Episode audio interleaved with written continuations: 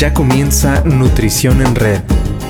La importancia de la nutrición en nuestro país desde un punto de vista de la salud y el bienestar social y laboral.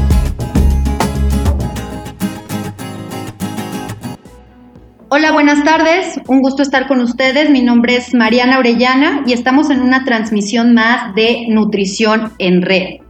El día de hoy, pues estamos aperturando como tal esta serie de, programas y de temas que traemos para ustedes y estoy muy contenta porque tengo aquí el honor de tener una invitada especial en este día que es la doctora Leticia Salazar.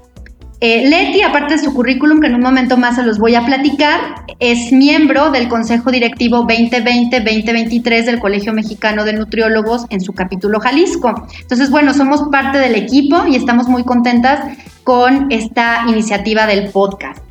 Leti es eh, experta en el área de la salud pública porque es licenciada en nutrición, pero aparte tiene un doctorado justo en esta área de la salud pública. Es miembro del Sistema Nacional de Investigadores y eh, tiene una larga trayectoria como profesora, actualmente como profesora del Centro Universitario Tonalá de la Universidad de Guadalajara. Entonces, Leti, bienvenida, ¿cómo estás? Hola, ¿qué tal? Muy bien, muchas gracias. Gracias por invitarme y por tenerme aquí para platicar de este tema tan importante y tan relevante eh, con la problemática en salud pública que tenemos en nuestro país. Gracias. Gracias, Leti. Y bueno, si se preguntan por qué la invitamos a ella, por qué invitamos a una experta en salud pública, es porque si recuerdan, el tema que vamos a abordar en esta ocasión es, nos centramos en COVID-19, pero nos olvidamos del tema del etiquetado. ¿A dónde vamos en esta parte? Entonces vamos a hablar un poco sobre eh, el nuevo etiquetado que pretende entrar en, en, vigor el próximo primero de octubre de este año y que bueno, traíamos en boga desde hace varios meses eh, nos hicieron ahí pasar varios sustos de que se aprobaba la ley, que no se aprobaba, que la rebotaban, etcétera, pero antes de la pandemia justo pues la aceptaron, ¿no? O sea, se vio que ya iba a entrar en vigor, que sí iba a haber una modificación en la norma oficial, lo cual fue una buena noticia, pero queremos profundizar más y analizar más qué impacto va a tener esto realmente en la salud de los mexicanos. Y para eso Leti hoy nos va a platicar un poco más al respecto. Entonces, Leti, preguntarte, ¿Desde cuándo se empezó a gestionar el tema de modificar el, etiquetado y con qué objetivo? Platícanos un poquito de la historia, de dónde surge toda esta parte de, hacer una nueva propuesta para las etiquetas de alimentos. Ok, pues el etiquetado que está actualmente se propuso en, desde el 2014, se implementó este sistema de etiquetado frontal que se llama Guías Diarias de Alimentación o GDA y tenía el objetivo de promover la selección de alimentos y bebidas saludables eh, sin embargo, eh, la selección de este etiquetado no se basó en evidencia científica, es decir, la industria fue la que tuvo el mayor peso para su implementación y para su decisión. Entonces, esto es un problema porque no se toma en cuenta tanto la base científica como la opinión de la sociedad civil y de asociaciones que están dedicadas en la lucha por, por una mejor alimentación en México y en el mundo en general. Entonces, el Instituto Nacional de Salud Pública realizó un estudio con consumidores mexicanos de bajos y medios ingresos con el objetivo de explorar la comprensión que se tenía de, diferentes sistemas eh, de etiquetado, entre ellos el que se, se utiliza actualmente en México, el GDA, y en otros países. Por ejemplo, se evaluó, como les decía, el GDA en México, el semáforo múltiple de Ecuador, el etiquetado de advertencia de Chile, que está basado en unos hexágonos negros y rojos, el etiquetado de nutrición de cinco colores en Francia, el índice de estrellas saludables en Australia y la etiqueta de elección saludable de Estados Unidos. Entonces se realizaron una cosa que se llaman grupos focales con adolescentes, adultos jóvenes, madres y padres de niños y con adultos mayores. Estos grupos focales están enfocados en detectar qué, eh, qué opina la gente, si se entiende, si no se entiende, las recomendaciones, etcétera. Y lo que encontraron fue que una gran parte de la población conocía este sistema de etiquetado en México, el GDA, pero rara vez se utilizaba para decidir eh, la compra de alimentos porque era muy complicado de interpretar, es lo que reportaron. Entonces se observó que había otros sistemas más útiles, como son el índice de estrellas saludables, eh, con etiquetas de advertencia y el semáforo múltiple. Sin embargo, solo estas etiquetas de advertencia fueron capaces de darle al consumidor o de alertarlo sobre el contenido de nutrientes críticos, que ahorita vamos a ver a qué se refiere con nutrientes críticos, en los productos. Entonces, em, estos nutrientes críticos se refieren principalmente a aquellos que son altos en calorías, altos en grasa, en, sodio, en azúcar, y em, estos son críticos porque tienen un impacto importante en las enfermedades metabólicas o en las enfermedades no transmisibles y por tanto en la salud de los mexicanos y de, todas las personas en el mundo. Entonces, em, este etiquetado se, se basó principalmente, el nuevo que se propone, que va a entrar en vigor el 1 de octubre, se basó en el que se aplica en Chile, que son los, los hexágonos de advertencia frontal.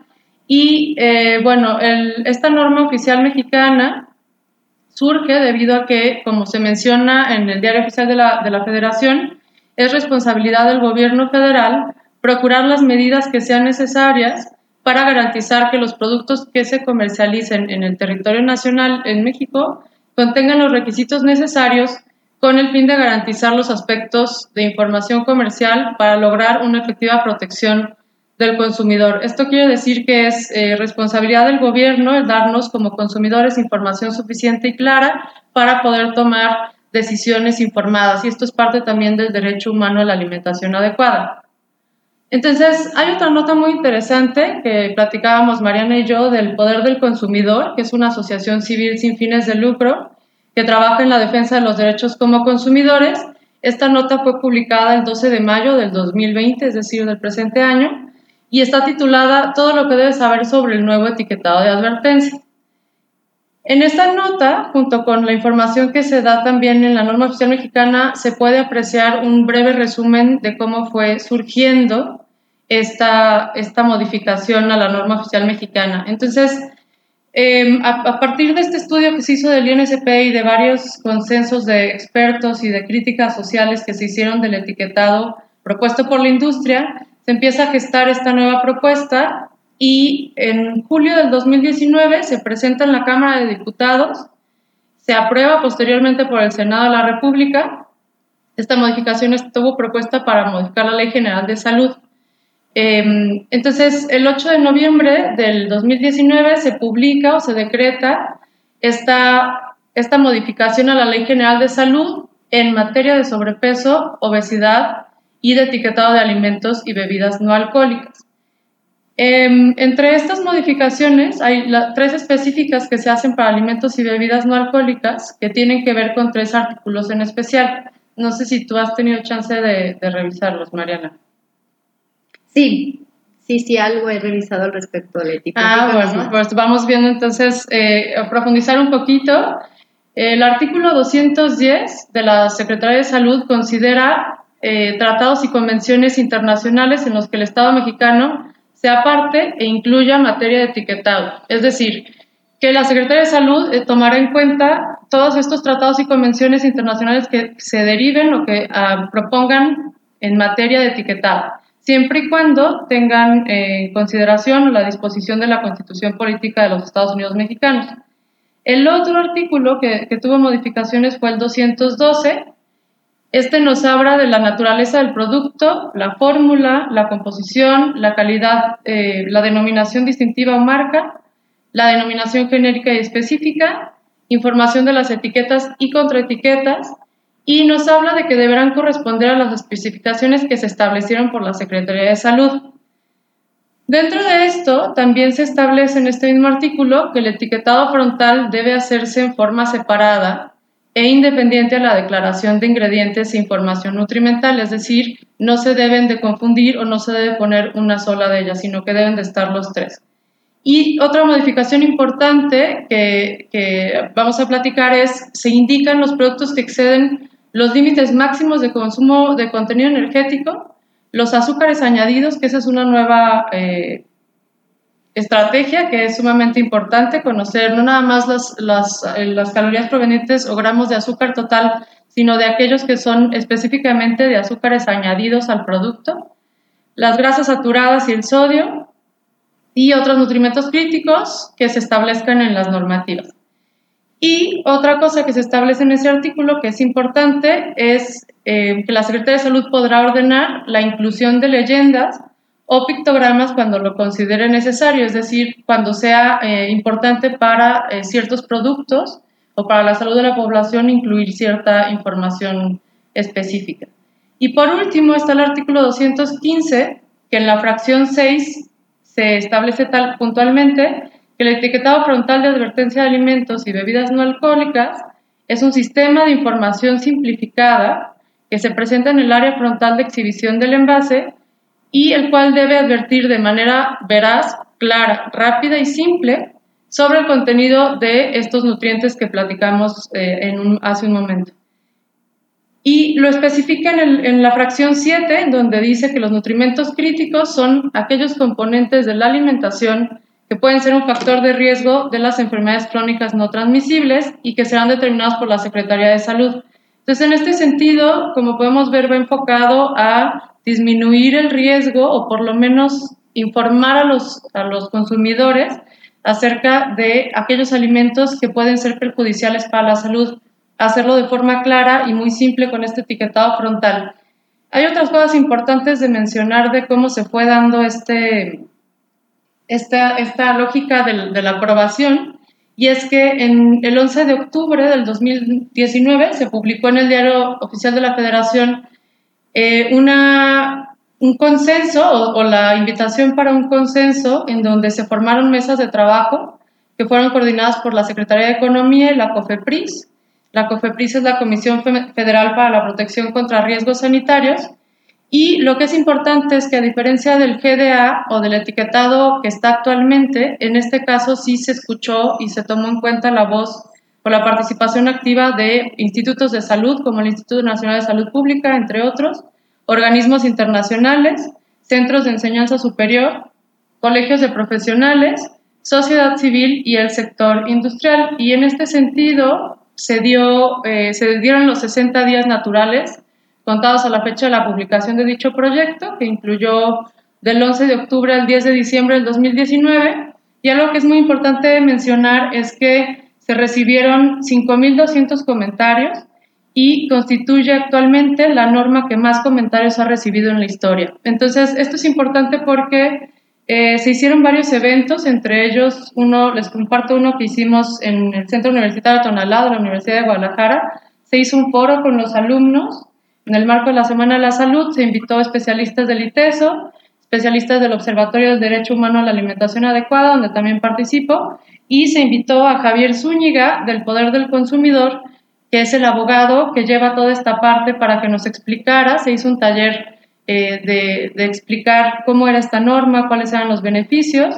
Y por último, los alumnos tenían como tarea, como meta, desarrollar un comentario como, profesional, como estudiantes del área de, la nutrición y los que estábamos invitados como profesionales a, participar en estos comentarios para la modificación de la norma. Entonces, eh, es interesante si alguien tiene intención de revisar estos comentarios, hay comentarios de la industria, comentarios de profesionistas, comentarios de comerciantes, y sería importante que, escucháramos las voces este, en otro momento o les compartamos la liga por donde pueden revisarlo.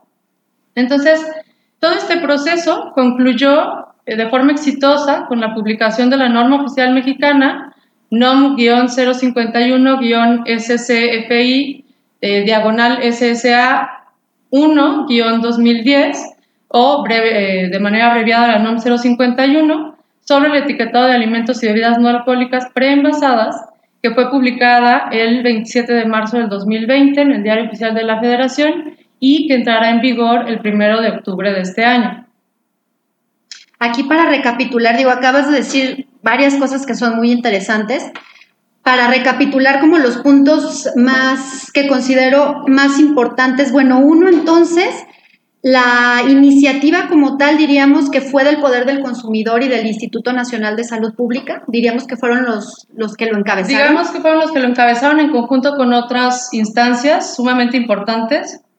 Eh, en conjunto también con académicos y personas de la sociedad civil, pero la, digamos que la visibilidad que se le dio al problema tiene parte importante con estas dos instituciones, bueno, con estos dos organismos que, que platicamos, y el Poder del Consumidor estuvo haciendo campaña, tanto en redes sociales como en medios, como en este caso, como les comento, el evento que se hizo en el Cutonalá y otro que se hizo en el ITESO, con el fin de, entre otros muchos que hicieron ellos, con el fin de dar información a la población en general y a los especialistas para poder eh, lograr hacer comentarios y opiniones especializadas, pues, ¿no? Sobre este tema. Ya. Otra cosa que, que me llama la atención también es lo que comentabas de que ha sido la norma más comentada, ¿no? Donde ha habido como más participación ciudadana. Esto dice mucho porque habla de, de, que los ciudadanos identificamos la necesidad de un cambio en el, en el etiquetado. O sea, no nada más es una iniciativa de dos instituciones, sino que realmente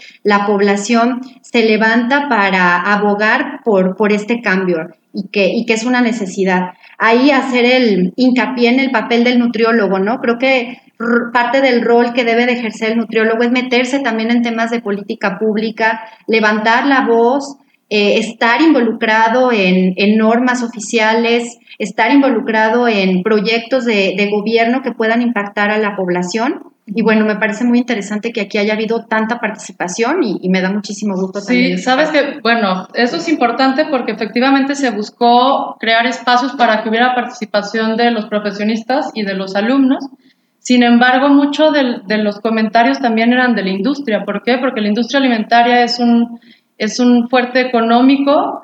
Eh, México es uno de los países, por lo menos Jalisco es considerado el gigante agroalimentario en el, en el país. Entonces, la industria alimentaria tiene mucho poder y mucho que decir sobre los productos que se venden, cómo se elaboran y es importante tener este contrapeso de la opinión de la sociedad civil y de los expertos, ¿no? En este sentido también estuvo involucrado lo que es la Alianza, eh, la Alianza para la Salud Alimentaria, que es un grupo de organizaciones y personas que también tienen esta lucha por, por el derecho a la alimentación adecuada y también se consideró la voz de expertos de la OPS, de la UNICEF, de la OMS. Entonces, ciertamente este empuje de esta norma oficial fue de esfuerzos colectivos de muchas personas, muchos organismos que tienen esta intención de contrarrestar la gran problemática de enfermedades metabólicas que existe en nuestro país, ¿no? que somos los países, el país con más, eh, de los que tienen más, mayor prevalencia de enfermedades como la diabetes, la obesidad,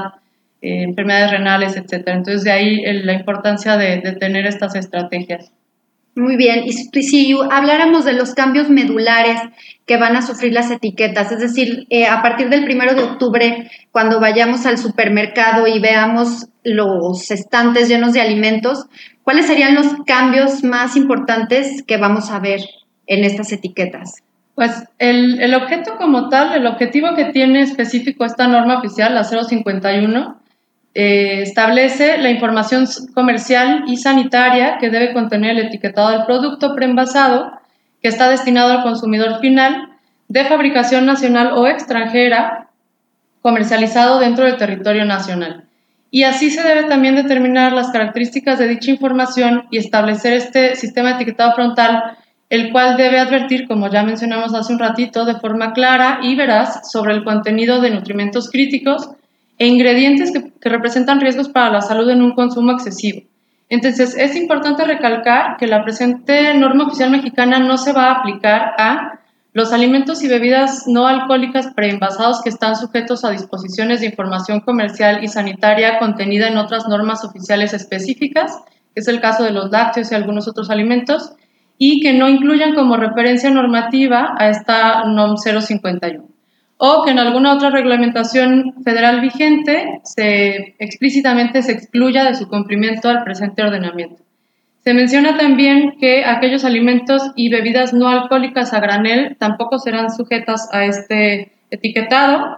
Los alimentos y bebidas no alcohólicas envasados en puntos de venta, es decir, al momento, y tampoco aquellos productos que determine la autoridad competente conforme a sus atribuciones. Entonces, esto es importante eh, aclararlo porque de repente era una de las grandes críticas. ¿Cómo le vas a hacer para los productos que se venden a granel?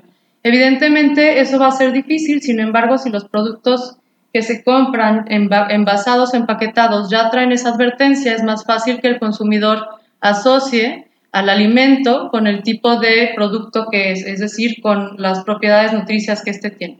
Entonces, específicamente los cambios que se van a observar en estos alimentos y bebidas no alcohólicas que sí se incluyen Son estos sellitos, son unos sellos de advertencia en forma hexagonal, de color negro, que como les mencionaba están basados en, la propuesta chilena. Sin embargo, la diferencia que tienen con la propuesta chilena es que en Chile dice alto en calorías. Y en México se observó, se hicieron estudios, sobre todo el Poder del Consumidor, el Instituto Nacional de Salud Pública, que la palabra alto hacía referencia, o en la mente de los mexicanos, se asociaba con una cualidad benéfica, es decir, como el alto en fibra, alto en vitaminas, etc. Entonces se consideró que una palabra más adecuada para reflejar lo que se busca que el consumidor tenga en mente es exceso, la palabra exceso. Entonces son cinco sellos principales que dicen exceso calorías, exceso sodio, exceso grasas trans, exceso azúcares y exceso grasas saturadas. Y abajo viene una pequeña leyenda de cada sello que dice Secretaría de Salud. Esto para darle legitimidad a la advertencia. Y hay otras dos leyendas precautorias que son importantes también considerar. Una es, contiene edulcorantes y luego dice no recomendable en niños. Y la otra leyenda es, contiene cafeína, evitar en niños. Esto es importante porque el boom de todos estos alimentos light y bajos en calorías y etcétera ha generado que sean alimentos que se dan también a los niños y esto no es recomendable. ¿sí? Entonces, estas dos leyendas precautorias también son muy importantes, evitar el consumo de cafeína y la no recomendación de consumo de edulcorantes.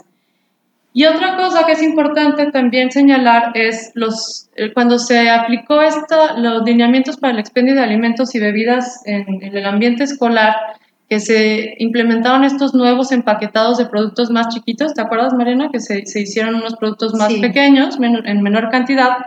Entonces, lo que sucedía, lo que se observó en varios estudios, es que lejos de desincentivar el consumo, lo que sucedía es que para los niños era más atractivo un mini producto, ¿no? Claro. Sí, incluso para mí todo lo que es así como mini productos. pero te comías tres ahora Pero te comes tres, exactamente. Entonces no es necesariamente una medida útil. ¿Qué se propone para los productos mini? Eh, aquellos que miden menos o igual a 5 centímetros cuadrados, se deberán utilizar estos octágonos, perdón, son octágonos, no hexágonos, perdón, octágonos, según la cantidad de sellos que contenga el producto. Es decir, eh, en lugar de poner todas las etiquetas porque no caben en el, empaque, se pondrá el número de sellos que contendría ese empaque. Es decir, si solo es exceso en calorías, tendrá un sello. Si es exceso en calorías y sodio, tendrá dos sellos, etc. Son este, octágonos, una disculpa, desde el inicio dije hexágonos. Bueno, entonces estos son los hexágonos en, color negro, que son los que se han asociado a un mayor eh, símbolo, digamos, de advertencia.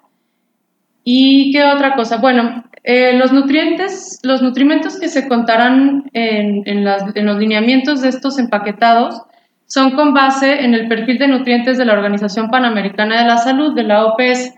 Y cuando se excedan estas recomendaciones de cantidades de azúcar, grasa, grasa trans, sodio y calorías, se deberá de mencionar. Son tres fases las que se van a contemplar para implementar este, estos cambios. O sea, no van a ser todos de un jalón. No van a ser todos de un jalón, son pequeños cambios, ahorita los mencionamos, pero son tres fases específicas. dentro de las otras cosas que hay que tener en cuenta importantes es la tabla nutrimental y la lista de ingredientes.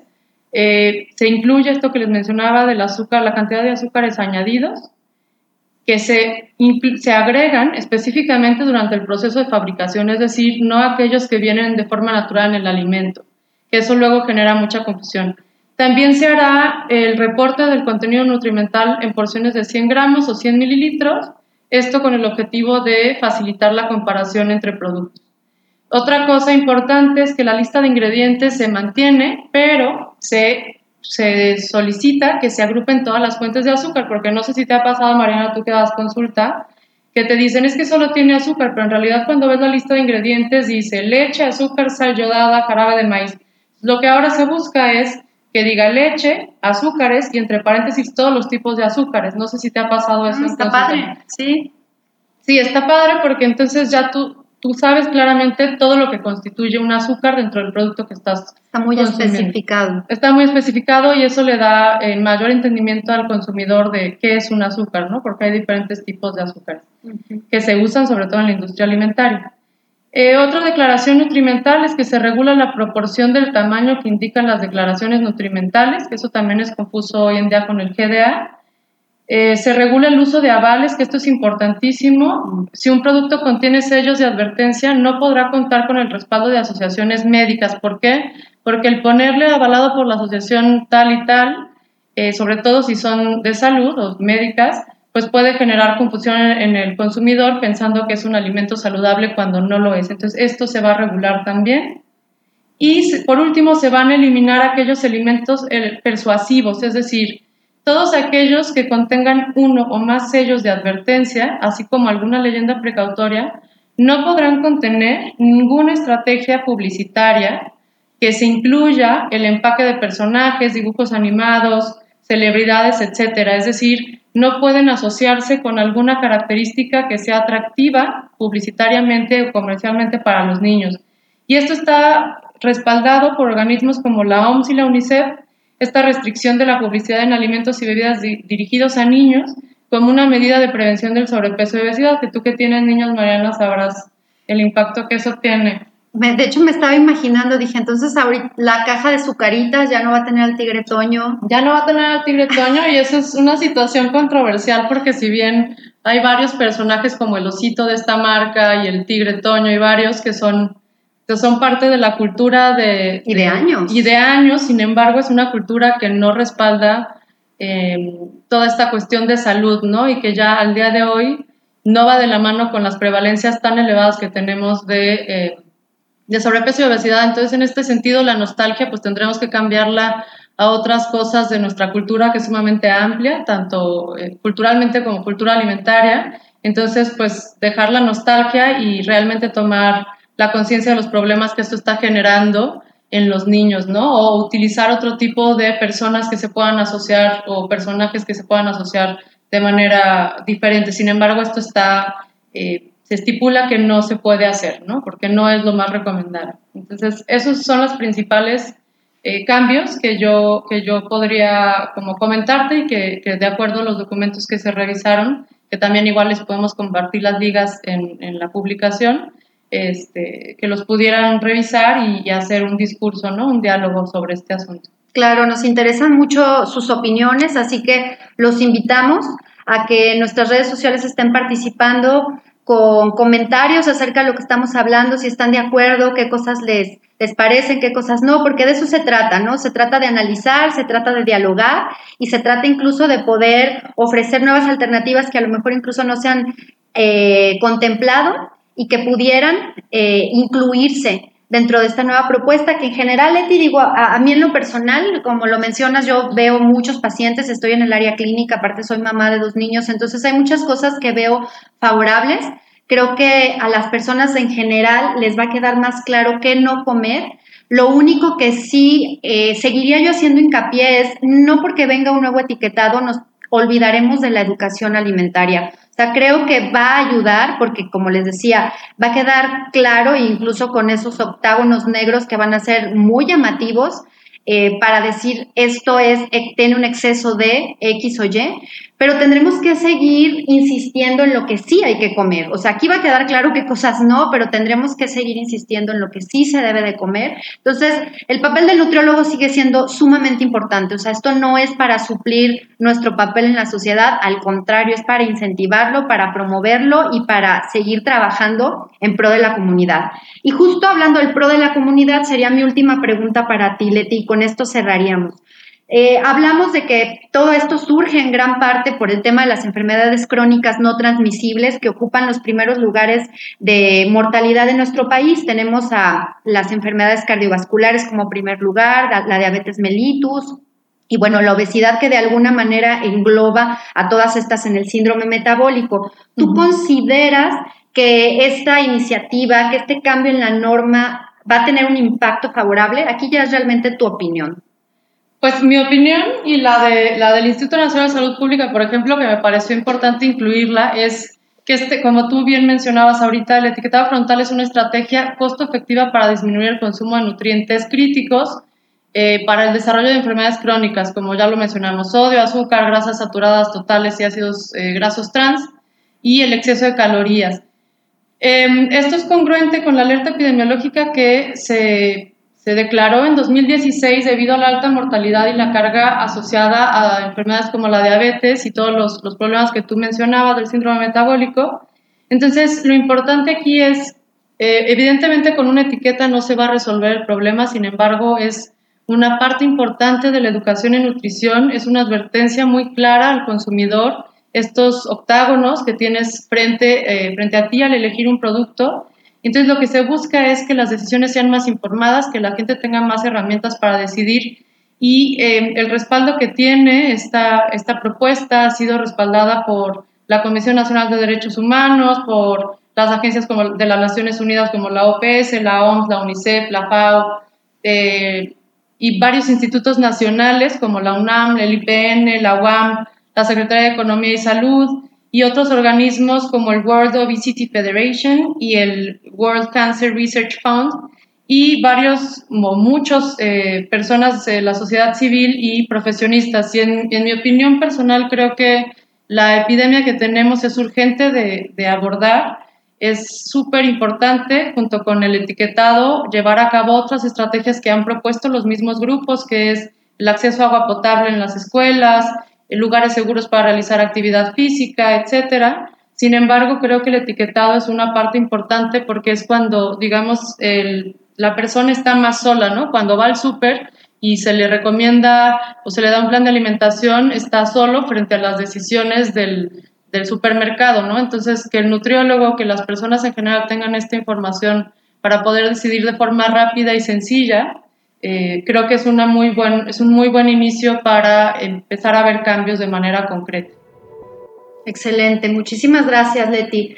Pues creo que con esto damos la información como medular, ¿no? De este tema. Podríamos seguir hablando, hay mucho todavía que, que platicar al respecto, pero creo que se cubre el objetivo, ¿no? ¿De dónde viene esta iniciativa? ¿Cuáles son los principales cambios que vamos a ver en las etiquetas a partir del primero de octubre? ¿Y cuál será el impacto? Ahora, en esto del impacto, por supuesto, viene el tema de la investigación. Todavía no entra en vigor, hay que ver qué es lo que va a pasar, pero creo que tenemos antecedentes de países como Chile, donde se vio y ya se corroboró que fue una estrategia efectiva, ¿no? Y la nuestra va a ser muy similar a la de ellos. Entonces, eh, tenemos de alguna manera garantizado que por lo menos lograremos más impacto que las etiquetas anteriores que se vio que pues que no tuvieron el impacto que, que, no se entendían básicamente exactamente. Entonces estamos esperando que esto sea favorable. Vamos viendo qué, qué pasa a partir de octubre. Eh, probablemente hagamos otro programa al respecto, ¿no? Una vez que entre en vigor, porque va a ser muy interesante ver la respuesta de los consumidores, la respuesta de la industria, eh, y pues ya más a largo plazo el impacto que esto pudiera tener en la prevalencia de las enfermedades crónicas no transmisibles. Y bueno, como muchas gracias Leti, agradecerte por, por haber estado aquí con nosotros en este programa de Nutrición en Red y invitarlos a todos a que se conecten la próxima semana. Acuérdense que las transmisiones son los días jueves la próxima semana, igual que el día de hoy, va a ser sumamente interesante. Vamos a tener a otra experta. Ella es una eh, dietista, y digo dietista porque viene de Estados Unidos y es una dietista registrada por la academia. Y eh, ella hizo sus estudios aquí en Guadalajara, después se va a vivir a Estados Unidos y pues tiene que revalidar toda, pues prácticamente toda su carrera para poder ejercer. Entonces nos va a platicar un poco de cómo es la regulación del ejercicio de la nutrición o de la dietética en Estados Unidos por la academia y cuáles son las áreas de oportunidad que ella ve en México en el tema de regulación. Y aquí vamos a hablar un poco de la certificación, porque justo eh, Estados Unidos tiene, está muy regulada la parte de nutrición por la academia y México desgraciadamente nos falta trabajar esa parte, pero la podemos trabajar y ella nos va a venir a platicar su experiencia y pues cuáles son los puntos que ella propone para eh, promover también la profesionalización perdón, en el país y eh, también el, legislar ciertas cosas que todavía están fuera de norma en la profesión de la nutrición. Entonces, no se lo pierdan, nos vemos la próxima semana. Muchísimas gracias y les dejamos una cápsula con una receta refrescante porque ya está empezando a hacer mucho calor, entonces vamos a, dejar una receta de una bebida refrescante. Síganos en redes sociales, estamos como arroba CMN Jalisco. Estamos en Facebook, en Instagram y en Twitter. Yo soy Mariana Orellana y muchísimas gracias. Nos vemos la próxima semana. Para este tiempo de calor, te dejamos una bebida fresca y baja en calorías. Limonada de menta y frambuesa. Los ingredientes que necesitas son 1,5 litro de agua mineral, media taza de jugo de limón, una taza de frambuesas, hojas de menta lavadas y desinfectadas. Y si lo prefieres, puedes agregar stevia en gotas. El modo de preparación es mezclar todos los ingredientes en una jarra y dejar enfriar. Como opción puedes añadir las frambuesas congeladas o preparar la bebida con hielo frapeado. Obtendrás una consistencia distinta en tu bebida, pero igual de refrescante. Colegio Mexicano de Nutriólogos. ¿Cómo afiliarme? Ingresa a la página oficial del colegio que es www.cmnutriólogos.orgv. Escuchaste Nutrición en Red una producción de Mariana Orellana y Mauricio Urbina.